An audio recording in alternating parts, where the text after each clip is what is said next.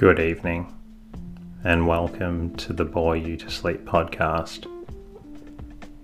Tonight's readings are going to come from Aviation in Canada, 1917 to 1918, being a brief account of the work of the Royal Air Force Canada, the Aviation Department of the Imperial Munitions Board, and the Canadian Aeroplanes Limited. If you enjoy tonight's readings, please subscribe to the podcast, leave a comment, say hello, and in the meantime, sit back, lie back, or just in general, enjoy the readings, and hopefully it makes you feel a little bit sleepy.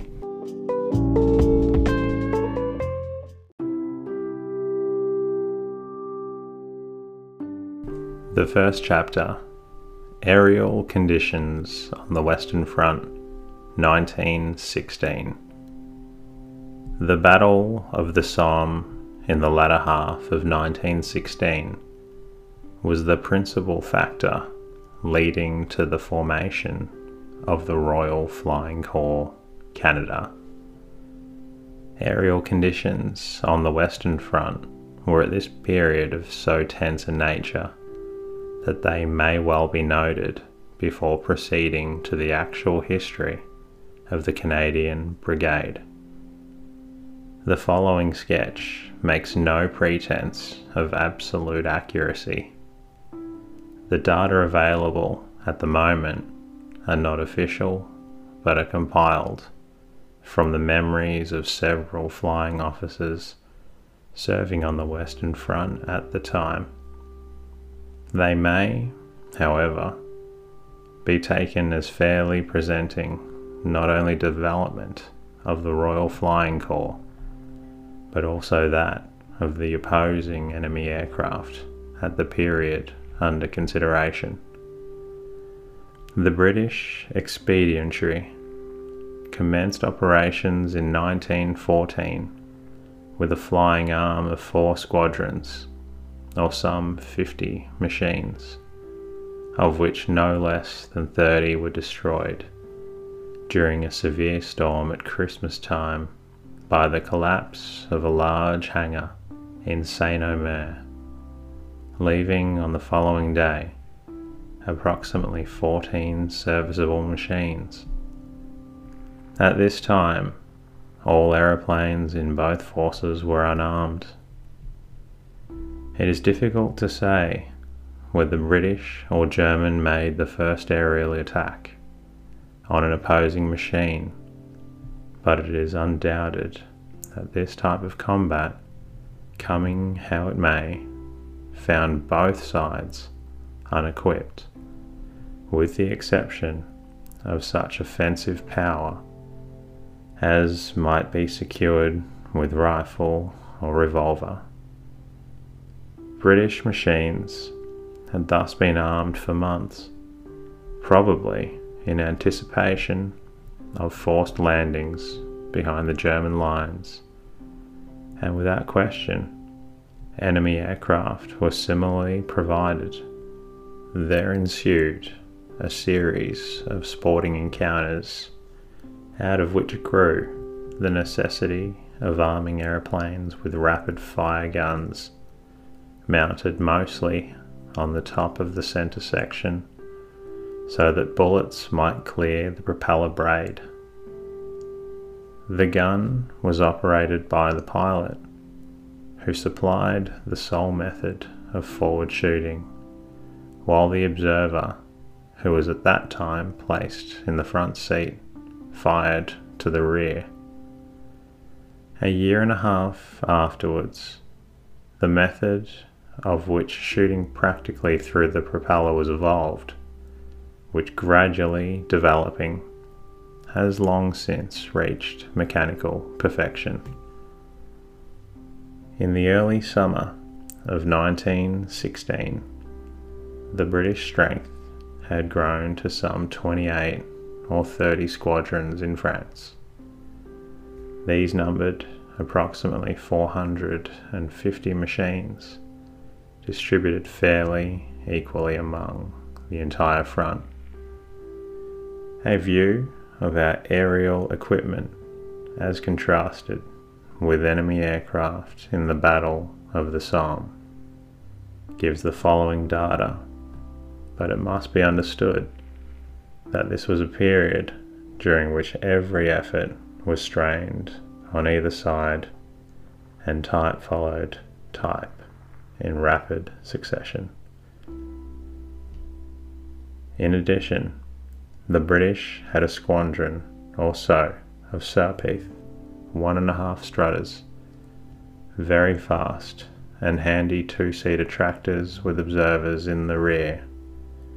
Also, some Bristol Scouts, Vickers, Pushers and Martinsydes. The German was in 1916 provided with a gun which did fire through the propeller. This was the Fokker. The advantage thus held by the enemy was also increased by the fact that their 2 seats carried pilots in front, thus affording the observer a better opportunity of firing to the rear. Our BEC-2, for instance, found itself under a handicap in this respect. The downfall of the Fokker rests with the DH-2, a pusher machine, which gave the forward-seated pilot a clear field of fire to the front. The DH-2 in turn yielded supremacy to the German Albatros Scout, a fast and efficient fighting machine. Thus went the battle, till in December 1916, the Newport, Spad and Sopwith Scouts were our kings of the air. In April of this year began a concentration of British aerial force on the Somme, where artillery observation was for the next 3 months carried to the utmost in preparation for the great offensive staged to commence in July. At first it seemed as though our machines had the air to themselves, for up till the first week in June, our registration proceeded with practically no counter-battery work.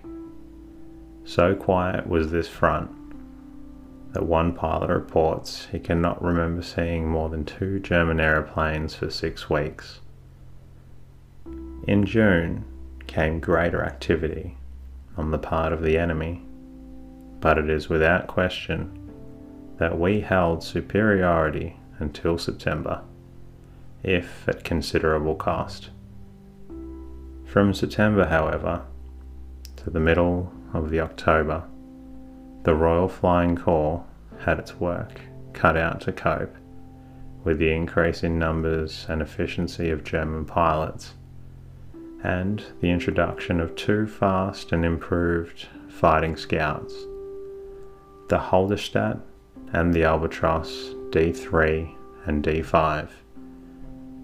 On the Somme front, approximately 25 miles, we had about 20 squadrons, equaling about 300 machines, these constituting the majority of our aerial force in France. 12 were disposed for artillery work, the remainder for photography, reconnaissance, and fighting. The battle proceeded with unprecedented intensity, and with it a never-ending aerial warfare. Pilots were rushed from England with a few hours solo work and absolutely no gunnery experience, to find themselves instantly in the thick of the combat. It is therefore not astonishing that the wastage of our fighting men ran up to 25% per month. The filling up of the Royal Flying Corps combatant strength was made additionally difficult as the Corps could no longer draw from regimental officers, now needed for the coming offensive, by which it was proposed to relieve the tremendous pressure on the French at Verdun. It is true that the strength of the force was, in anticipation, more than doubled during the 3 weeks which preceded the Somme, but this largely exhausted the available supplies of the fighting personnel. How reasonable, therefore, that the established success of the Canadian pilots and the fact that in Canada lay an almost untapped reservoir of future strength should turn eyes of the War Office to that dominion. Double operations were planned for the spring of 1917. The need was instant and imperative. Official preliminaries. Authority for the Royal Flying Corps, Canada, was given at the War Office in December of 1916, and shortly after, on December 21st, an important meeting took place at Adastral House, the headquarters of the Air Board. Representatives from various branches of the service were present, and the situation in Canada was fully discussed with the following results. Formation of squadrons was to be pushed at once, and personnel sent out as opportunity offered. Recruiting officers were authorised. Also, one large aircraft park, its location to be fixed later. As to equipment, Curtis machines had already been ordered, and delivery would commence almost at once from Buffalo. An establishment of 400 engines, where the monthly wastage of 100 was considered reasonable. The use of other machines was discussed, but left in abeyance for the meantime, and the meeting closed with the opinion that training could be carried on in Canada the year round, except in February, the weather in that month being doubtful. It was decided at the outset that everything of a business nature, such as the erection of buildings, preparation of aerodromes, purchase of supplies, etc., was to be handled by the Imperial Munitions Board through a Department of Aviation. This conclusion was largely influenced by the fact that in correspondence with the Ministry of Munitions, the Imperial Munitions Board had placed itself at the disposal of the War Office to aid in the formation of a Canadian training wing. 2 engineer officers would be detailed to act as advisors on buildings and aerodromes. Such was the formal birth of the Royal Flying Corps, Canada.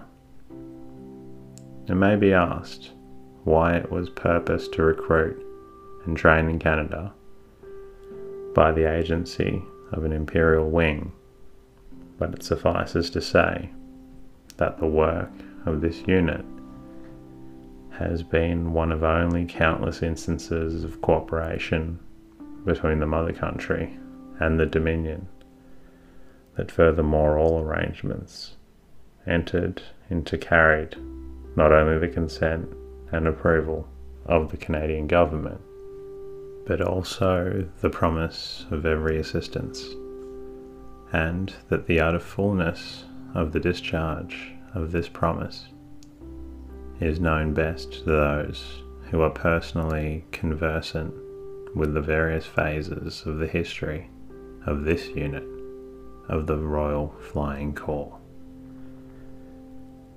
At the further meeting of the Air Board, held at Adastral House, January 1st, 1917, the personnel of the advance party was selected.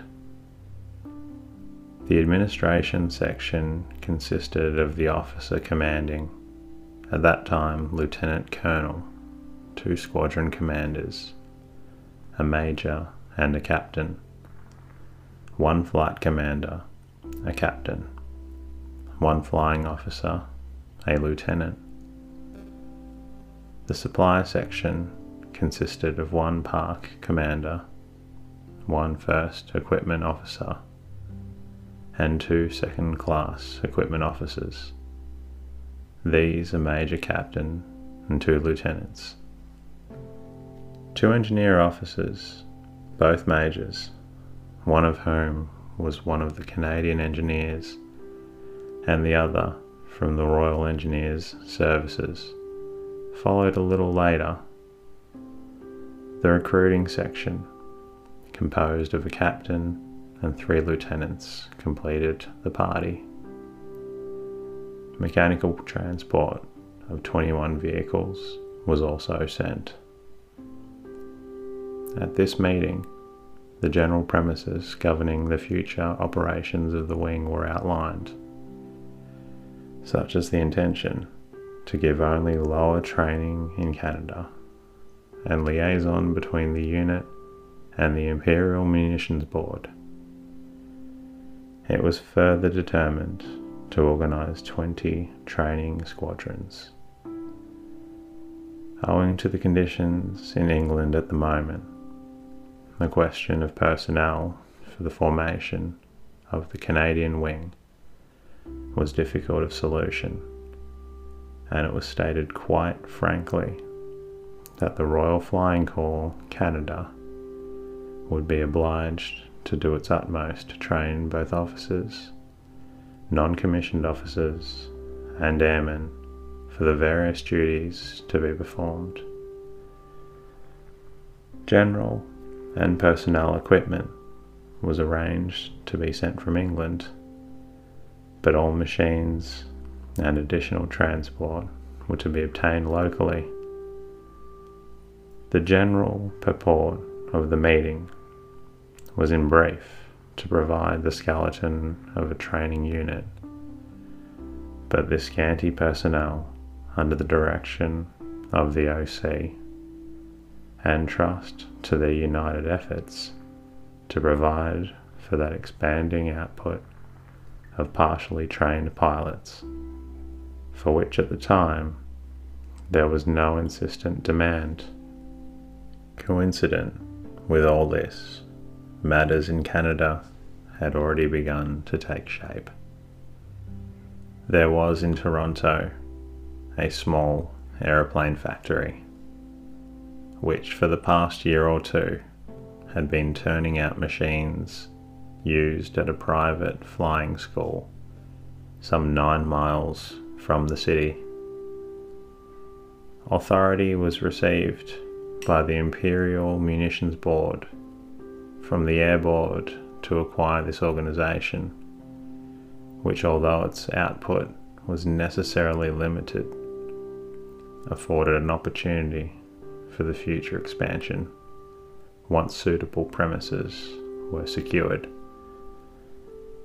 The machinery and equipment of this undertaking were forthwith moved into much larger buildings leased from a local engineering works, and took shape as the Canadian Aeroplanes Limited, an organisation owned by the Imperial Government, whose product was intended primarily to meet the requirements of the new Canadian wing. Simultaneously, there was formed the aviation section of the Imperial Munitions Board, to which the section detailed reference is made elsewhere. Such, in short, were the arrangements, which had been completed when on January 22nd, the advance party of the Royal Flying Corps Canada arrived in Toronto. A word about local conditions will not be amiss. The country was, of course, deep in snow, and the winter period in its most trying phase. Recruiting, for which methods had still been formulated, was complicated by the fact that no Military Service Act was in force in Canada, and the country had been apparently combed bare of those who desired to enlist voluntarily. It is true that the Royal Naval Air Service had for months been drawing excellent material from Canada, but this unit was offered the inducement of a commission on enlistment, while the RFC held no commissions in its outstretched hands, but merely the promise of months of arduous work before qualifying for the distinction. That the Corps was authorised to recruit in Canada was due to an order in council passed by the Canadian government. Application was also made to the Department of Militia and Defence that the unit might be rationed, clothed, and medically attended to by that department. An excerpt taken from an early report on Canadian conditions to the Air Board notes that the Royal Flying Corps Canada was an Imperial unit paid for by the Imperial Treasury and wholly independent of local military command. Also, the instructions in the first instance were very indefinite regarding a host of important details, but that this fact was in the long run a blessing in disguise. A credit of 4 million sterling had been established with the Imperial Munitions Board for the purposes of the wing, and it now remained to take place as quickly as possible. That no time was lost may be gathered from the fact that the large CEF camp at Borden, some 70 miles north of Toronto, was inspected on January 26th, and on the following day a contract was left under supervision on the Aviation Department of the Board for the construction of the first Canadian aerodrome on an outlying portion of this area. It was to comprise 15 flight sheds with all necessary buildings and equipment. Simultaneously, recruiting got underway. Ground was also provided by the Department of Militia and Defence at Long Branch, some 9 miles west of Toronto, where was formed the first flying unit of the Royal Flying Corps Canada. During the last week of the month, a contract was let for the construction of a large factory for the Canadian Aeroplanes Limited. Supplies of engines and machines were secured from the Curtis Manufacturing Company at Buffalo, and sites for the additional groups of squadrons were selected at Leaside, 3 miles north of Toronto, Armour Heights, 4 miles, still farther north, Rathburn and Mohawk, 130 miles east of Toronto. Such was the record for 9 days' work. Thus, the 1st of February found the unit with all major features of its program settled, and on the threshold of a development which, as it progressed, was destined to realize every anticipation. I hope you've enjoyed tonight's readings.